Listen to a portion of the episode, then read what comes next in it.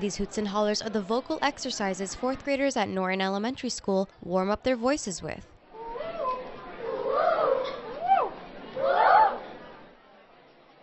Music teacher Patrick Duke huddled with his students to share a few tips with the presenters before their whole class performed. Make sure that you, the microphone is pointing right at your mouth, like you're not over here or over here. You gotta be right there, or else the back of the room has no idea what you're saying, okay? So you gotta be right there on top of the mic so they can hear you, okay? You're just pointing at your feet. Your... And some words of encouragement. Nothing. You good, Grace? You sure? You're gonna rock it. Mister Duke has taught at Norton for half of his twelve-year career as a music teacher. The school is named after Cornelius Norton, an educator who was a principal at several Alachua County schools during the segregation era.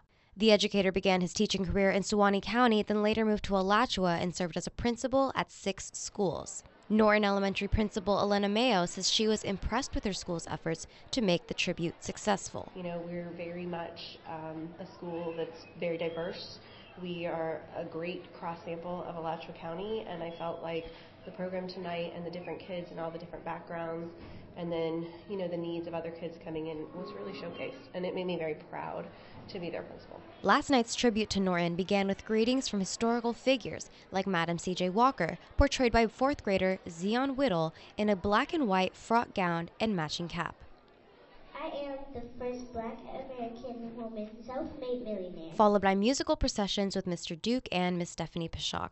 The bucket drumming that we did tonight is something that they really love, and that's the way that we can teach them new difficult rhythms and different patterns and different techniques. So that's something that they've been really loving.